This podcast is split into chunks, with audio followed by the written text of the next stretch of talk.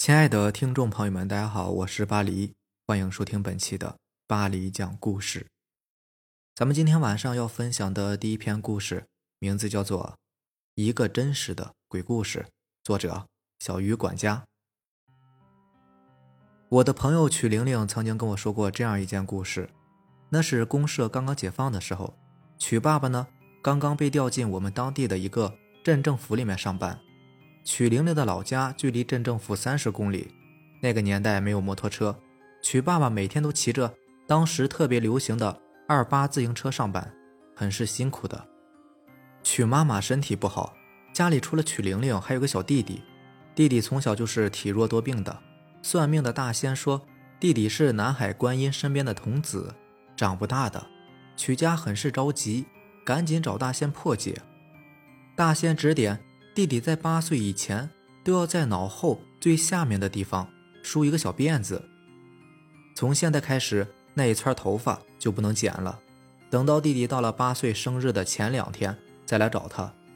大仙的这几句话深深地印在了曲玲玲一家人的心里。时间过得很快，还有两天就是弟弟的生日了。这天早上，曲爸爸特意向单位请假，早早的拿着礼物去找大仙了。诚恳地说：“大仙呐，一定要留住我的孩子呀！”大仙不带任何表情，掐指一算，他本是童子转世，你们留他不住的。若非要强留啊，只能请菩萨发发慈悲了。我去通灵一声。不大一会儿，大仙睁开双眼说道：“菩萨说了，可以准许他多逗留，但是你们要有诚意。”曲爸爸毕恭毕敬地点点头。赶紧把准备好的红包递了过去。大仙看看说：“我再去回禀一下。”不大一会儿，睁开眼睛说：“看在你们诚意的份上啊，菩萨准许了。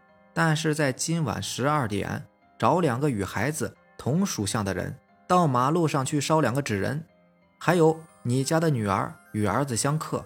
等到孩子生日以后啊，就把女儿带离他。两个人每天见面的时间呢，不能超过。”十二个小时，这都是定数的。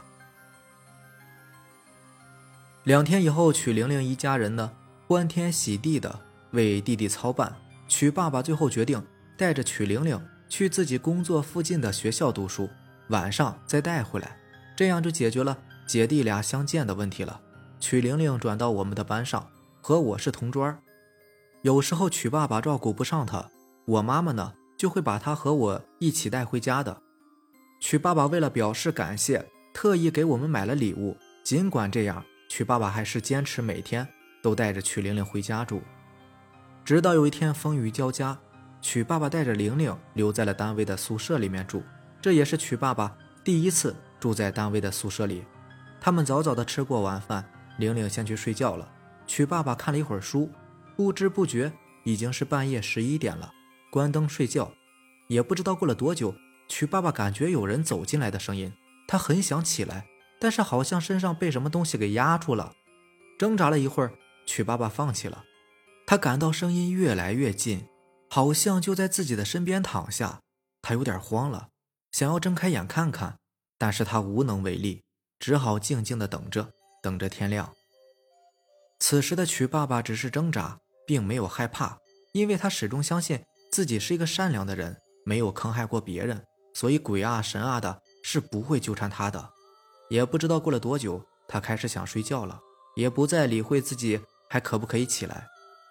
迷迷糊糊中，他听到有人叫爸爸，他赶紧醒来，原来是曲玲玲半夜想要解手，叫爸爸拿下尿盆在我们北方的晚上呢，睡觉的时候是会把尿盆拿到屋里的。爸爸迷迷糊糊的记得好像尿盆就放在自己的床下边了，也不记得之前。自己被压的事情了，于是伸手一摸，没有摸到，就睁开眼睛看了看。此时他看见一袭白衣、披头散发的、分不清是人是鬼的一个东西，正蹲在地上。之所以分不清是人是鬼，是因为这个东西背对着曲爸爸，看不清脸。此时的曲爸爸目瞪口呆，啊啊的说不出话来。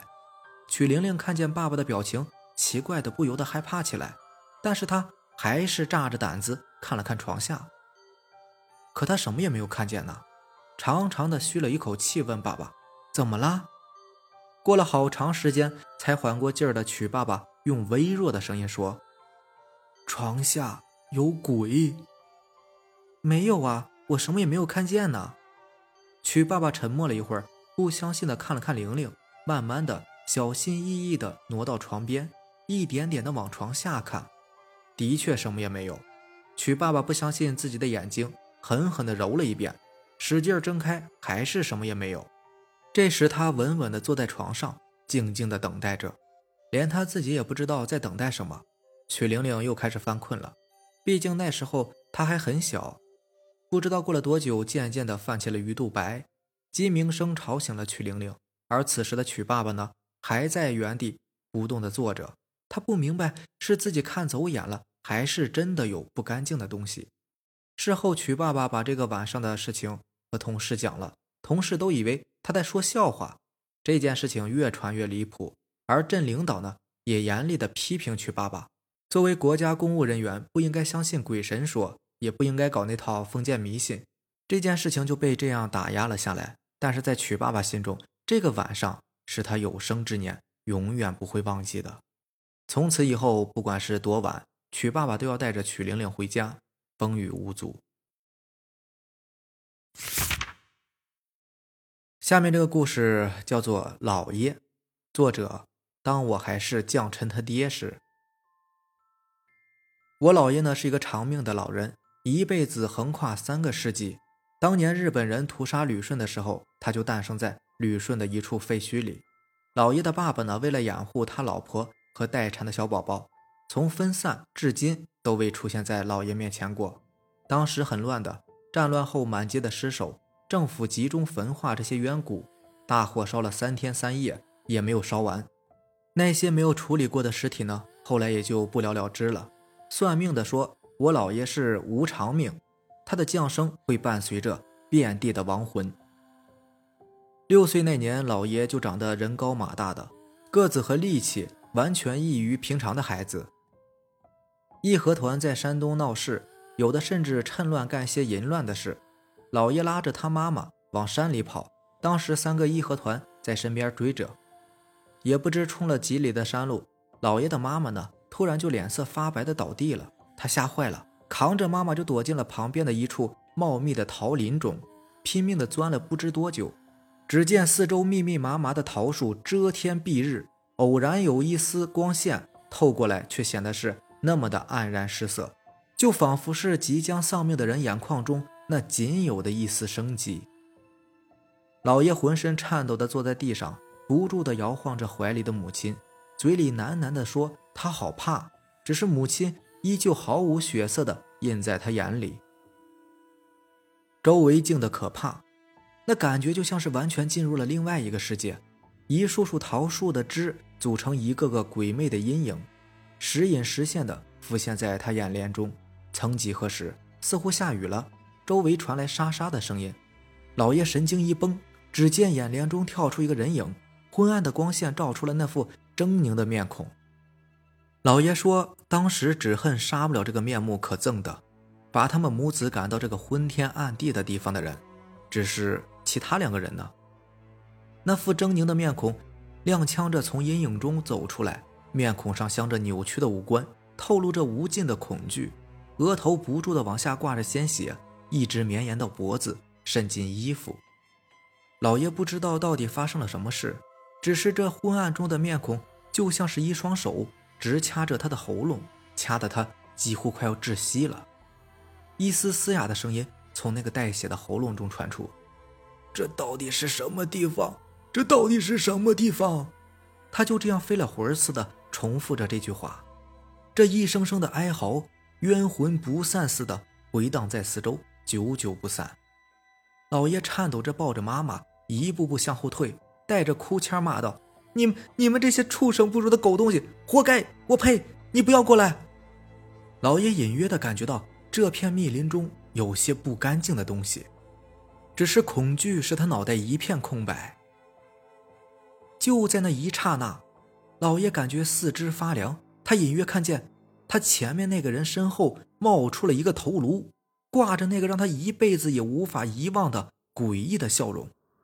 老爷一下子瘫软在地上，身体麻木的眼球都无法动弹，就这样直勾勾的目睹着一双手把眼前这个义和团的人扭成了身首分离，血液就像是加了泵，喷得老高。只听咕咚咕咚，分钟前还是个大活人，转眼间头颅就已经滚到了老爷面前，嘴唇还抽搐着，似乎还有话要说。老爷想跑，他要背着妈妈赶紧跑，但是他腿跑不起来。那个诡异的头颅驱动着一副穿着染血日本军服的身体向他走来。老爷脑海里浮现出至今未见面的父亲，家里的照片中，他是那样的慈祥和英俊。想到了正躺在他怀里已经守了六年寡的母亲，这一切都像是梦境。他身体不由自主地站了起来，抄起身边一块石头就直冲向前面的小日本。老爷再次醒过来，已经是两天以后了。救他的那个农夫说，他砍柴回来的路上，看见了一头大白犬，拖着他们两母子走在山路上。农夫一出现，巨犬就消失了。之后，母子两个昏睡了一天一夜。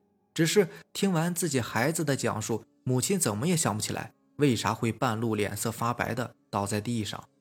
农夫说，他有听说过那片桃林的事，很久以前呢。是一户地主的土地，大得很。六年前旅顺遭到屠杀后，听说政府把一些没处理过的尸体直接运到了桃林里。事后这户地主就搬家了，扔下这块地。几年来，政府也没有来管理这片荒废的桃林，里面的桃树疯长，遮天蔽日的，暗无天日。政府没管，百姓也不敢接近。那天莫名消失的大白犬，农夫认为自己没有看错。大跟白是绝对没错的，至于是不是犬，就不敢确定了。老爷的母亲说：“也许是谛听，地狱的通灵兽来这个无人道的人间呢，做裁决了。”后来北方解放了，中共搞土地改革，听说那片荒废的林呢给开发了。当时在林中挖出了一个尸坑，里面清一色的白骨。奇怪的是，白骨堆的上方躺着一具。不腐的干尸，穿着日本大佐的军服，干瘪的脸上呢还挂着诡异的微笑。大伙儿看的胆儿颤，就请了一个老和尚过来看。老和尚看完，皱着眉打坐，好一会儿才睁开，说是通灵神兽护住心切。这个林子本是吉凶之地，这白骨坑里埋着一具日本军佐的尸首，还有几百具中国无辜百姓的冤尸。